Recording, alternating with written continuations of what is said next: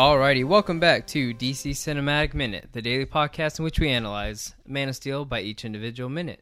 My name is Mark. You can find me on all social media at Mark Meadows. And I'm Nathan. You can also find me on social media at NoClutchNate. And today on Man of Steel, we're covering minute 96 of Man of Steel. The minute starts with Colonel Hardy directing his men to engage all targets, and then the minute ends with Faora single-handedly destroying those very men. So it doesn't seem to work out for them. When they said, when Colonel Hardy directs them to engage all those targets, the men kind of question, well, what about the guy in blue? Mm-hmm. Why the guy in blue? Why not just like guy with the red cape or just the guy in the cape? Well, he's got mostly blue on. So, I mean, it's probably a more easy indication. Red is more of a standout color, so I guess like yeah. I probably would have said, what about the guy in the cape? I would have said that, or, but the guy in blue, the big boy in blue, I don't know. See, that's what I'm saying. Is that like a reference? Big blue, yeah. You call him the guy in blue because that's like what do you say? There's like, I don't know. I feel like a lot of superheroes have like that kind of, you know. Yeah, Cape Crusader, Dark Knight kind of mm-hmm. deal, like that kind of. That kind of thing. I'm trying to think of other ones. Or, you know, what about the guy that can fly? Scarlet Speedster. There you go. That's another. Yeah, one. Like that. Perfect. Big Blue is often used to the big green guy. That's one for Hulk. Yeah, yeah. The big green guy. Yeah. Big Blue is used for Superman. I've heard that before. So is that what that is? Like an Easter egg of like the guy in blue? Probably. To be honest with you, I've never thought about that until you're talking about it right now. So, but I mean, now that I'm thinking about it, I do remember them saying, you know, Big Blue. Oh, he's that guy. Watch out for Big Blue. He'll come for you. Yeah. Huh. That's just a thought. I definitely would say the guy with the cape because the other ones don't have it, and they're mm-hmm. also in black. Yeah. So those are my thoughts there.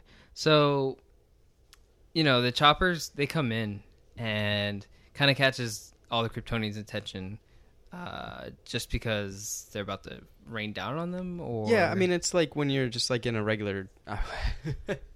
when you're in a regular battle of Smallville and you find yourself in one of those. Yeah, it's like we're sitting on a couch talking about Superman. When we're normally in battle and there's a ship coming, we usually direct all our attention to it. Yeah. So. But yeah, that's normally a thing. I feel like when, you know, a helicopter's coming, it's like considered like a gunship. So it's like, oh, watch out there. Now there's air attacks. So we got two fronts fighting on ground and air kind of deal. Yeah. And then, you know, so it catches Feora's attention for sure. And then they just start raining down on them. You know, they you know, fire at will kind of situation. It's just raining down on all three Kryptonians. Yeah. And I like that kind of like, that one little headshot. The headshot on Cal? Yeah, just a little ping right on the head. Sends the head, like, reeling back. Cool little effect. I like that versus, like, kind of standing... I don't know. I wonder if this is the first time he's ever been fired upon. Like, in all of his life? Yeah. Or, yeah. Because if we think... I mean, there are stories where...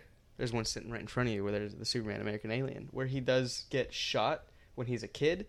And his powers aren't fully developed, so it does pierce his skin, and it like it. Oh, kind of really? Yeah, it's really cool. If you want to flip open that book, I think he gets hit with like a shotgun, and like his. But eye, as a kid, as like a young teenager, like a 13-year-old kid, kind of 13, like saving the bus, Clark. He gets shot like point blank with a shotgun in his eye, and I remember like he survived, but it still cut him up. So I wonder if we're to assume that this version of Smallville Clark Kent would use his powers, and everybody just kind of turns away to it like, oh yeah, that's just, you know, weird stuff happens in the Kent family. I wonder if anybody's ever raised a gun to him, or if this is the first time he's ever faced gunfire. He get hit, I mean, like he got hit in the head like he almost like didn't, one, didn't expect it, and two, didn't really know what to do once they started shooting at him. I feel like that one headshot made him be like, oh, I can survive this, and then later on we see them not even paying attention to the gunfire. Yeah, but it's also the force of those rounds. Oh yeah, him. I'm sure.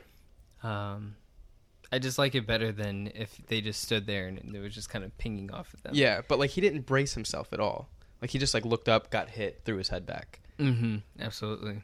Maybe he wasn't expecting them to shoot at him, or maybe just not expecting to shoot in general. Yeah. So, but the only one who kind of has a plan against that is Nam-Ek. who picks up a U-Haul truck, which I guess is product placement. Oh, yeah. And then throws it at Hardy, which it kind of has like this tragic music behind it. And I don't know if we as the audience is supposed to feel something for this chopper, or...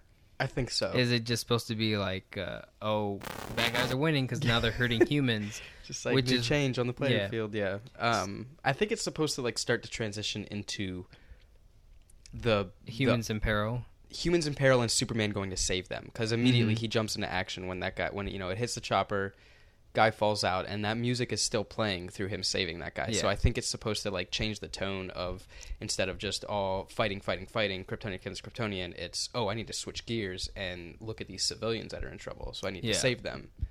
Which, you know, the music also changes tone once he grabs the guy. Once he's able to save him, it goes back. Yeah, and then, you know, after, you know, so he saves the guy who's last name is Young, but I couldn't find any record about the character or the actor who played him. So, but he rescues him. He asks him if he's all right. So amidst the entire battle, like, just wants to make sure that guy's all right. Yeah. And then the music changes again because they are interrupted by Nam-Ek, who is still in the fight. Mm-hmm. There's still a battle going on. Just decks him. Shows some little noviceness in Superman, but it also shows his compassion to care about humans. Yeah. So it's a really important moment, even though it kind of gets turned against him because then Nam-Ek comes in swinging and stuff like that. I wonder how hard he threw that one soldier down to get him out of the way of, like, his flying body after getting hit by Nam-Ek. But, like, he, you know, he pushed him to the side. He, like, threw him down to the ground when he was going for his gun and stuff like that. But, like, I just always feel like Superman, whenever he's, especially novice Superman, whenever he's, like, in the moment, novice Superman doesn't necessarily know how to control his strength. So, like, what if that guy just, like, got slammed to the ground and, like, asphalt broke underneath him and, like, he's just crushed and dead? That'd be so messed up. Yeah, so, like, I mean, that'd be messed up, but I don't know. I was always curious of how hard that guy was thrown out of the way. I mean, it was a lot better than what Nam-Ek would have done to him. Oh, yeah, for sure. That guy would... I mean, we just saw that guy crush skulls from a pilot, so... It, like, pops people. It's insane. It's literally a Kryptonian Bane. Yeah. Gears of War headshot. Oh, my God. So, yeah. So, you know, Young falls out of the chopper, and then the chopper itself starts to go down. And the way that this chopper crashes, I don't know if it's... They got a real chopper to crash. I don't know if it's an animation. I don't know if it's a miniature. It could be a miniature. But, so they do get this chopper to kind of crash. And you can tell, like... the higher it is, it's more probably CGI. Yeah. But as it actually crashes on the ground, very, very believable. It could be. You know, it's got me thinking if it's real or not. I think most people would be like, oh, well, and it's actually crashing on the ground, that's CGI, because how can you replicate something like that? Where it's like spinning on its side, so it crashes not normally, and then like the blades are hitting the ground like at a pace that it just breaks the blades apart. Yeah. And it just kind of... You know, very realistic way of a chopper crashing to the point where, you know, I don't know if it's a real chopper that they got to crash or whatever. But yeah, so that's how Guardian goes down. And they do mention Guardian again a little more often this time. I guess for now on in the film, his name is Guardian. Codename, field name, I guess. Yeah, yeah, codename. So, and that's Colonel Nathan Hardy, right? That is. Yeah, cool.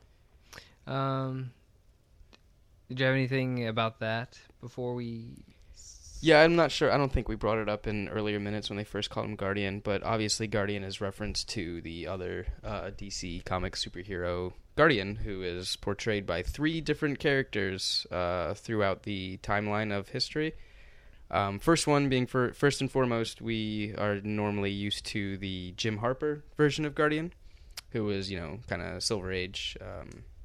hero in he was a police officer for Metropolis, and I thought it was kind of cool. I guess this is the relation to Superman. Guardian was typically like the hero out of the Suicide Slum neighborhood, which is the same neighborhood that Cal eventually lives in when he lives in Metropolis. So that's what it's called, Suicide Slum? Suicide Slum, yeah. I remember I brought it up a few episodes ago. I don't know how many weeks ago or whatever it was, but I couldn't remember the name of the neighborhood that he lives in. You know, like there's Crime Alley or yada yada. But Suicide Slum is the one that Clark goes to move to in Metropolis. So I think that's the connection between Guardian and Superman in this. But hey, it's all kind of an open book right now.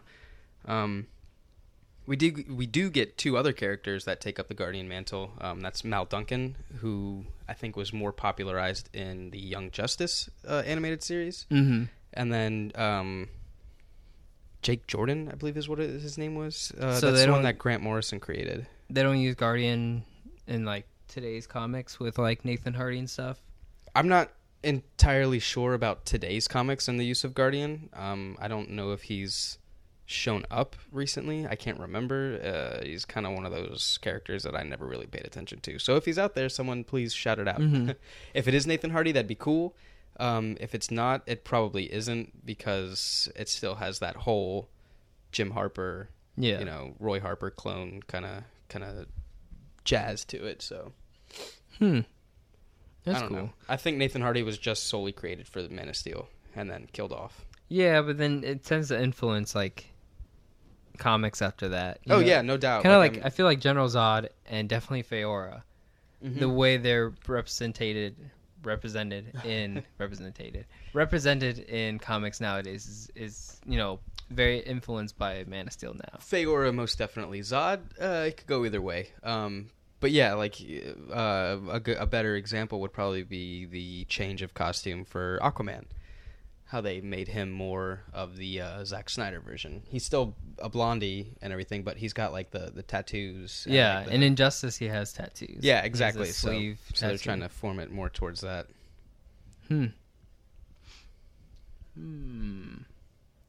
After the chopper goes down, they're kind of the Northcom is kind of trying to communicate with Guardian, make sure they're still okay. The scene changes back to Faora. Who turns her attention, she's staring at the chopper that just went down with Guardian, and then pans with the camera, and it shows the military men that are on foot now. So her gaze is changing. Yeah. Now she's more interested in taking off, picking off these helpless men, in my opinion. Well, I mean, they're still firing upon her. So. Yeah.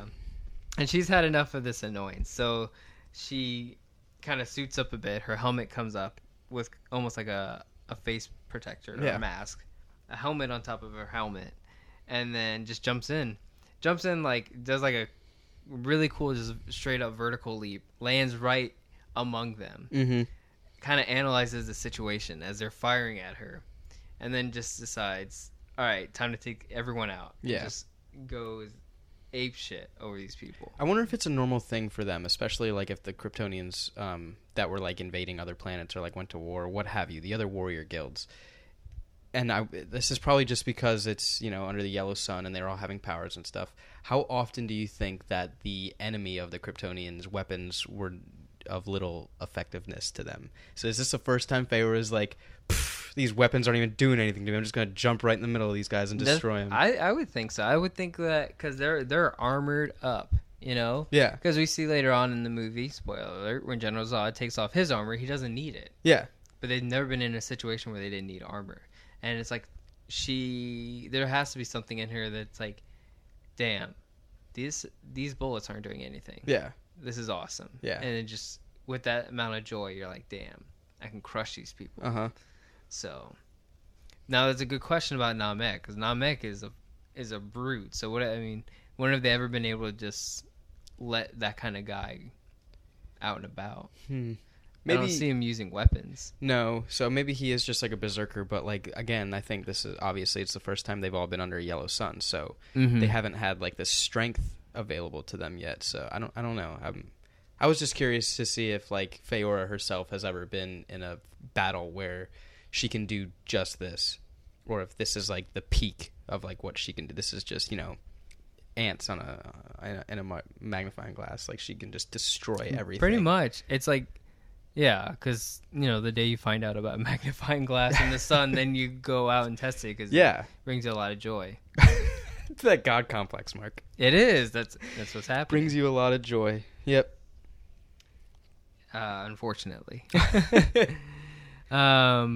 But then that's where it ends right there, and that's all I have for this one. I think that's all set. It's just a lot of action from most of these minutes. So we're going to get into the thick of it. Yeah. So, I mean, besides that, I mean, it was good to see Superman do something heroic amongst the battle and kind of do that. So he saved someone. I think that's the big thing to take away. Besides, I think the guy in blue is a subtle reference, in my opinion. The guy to just Superman in general, or just, and yeah, just it's a subtle reference to an Easter egg. Yeah, just being called the guy in blue, in my opinion. Something to that. But besides that, I think technically the chopper falling on the ground was one of the big, like, technically that's one of the coolest things that happened in a minute. And then, you know, yeah, philosophy is Superman saving the guy in the chopper. But that's all I had. Yeah, no, I think that's, we can wrap it up. It's all good? Yeah. Alrighty, guys, we're going to go ahead and wrap up for today. If you enjoyed everything you heard, don't forget to check us out on iTunes. You can also check us out on all social media at DCEU Minute.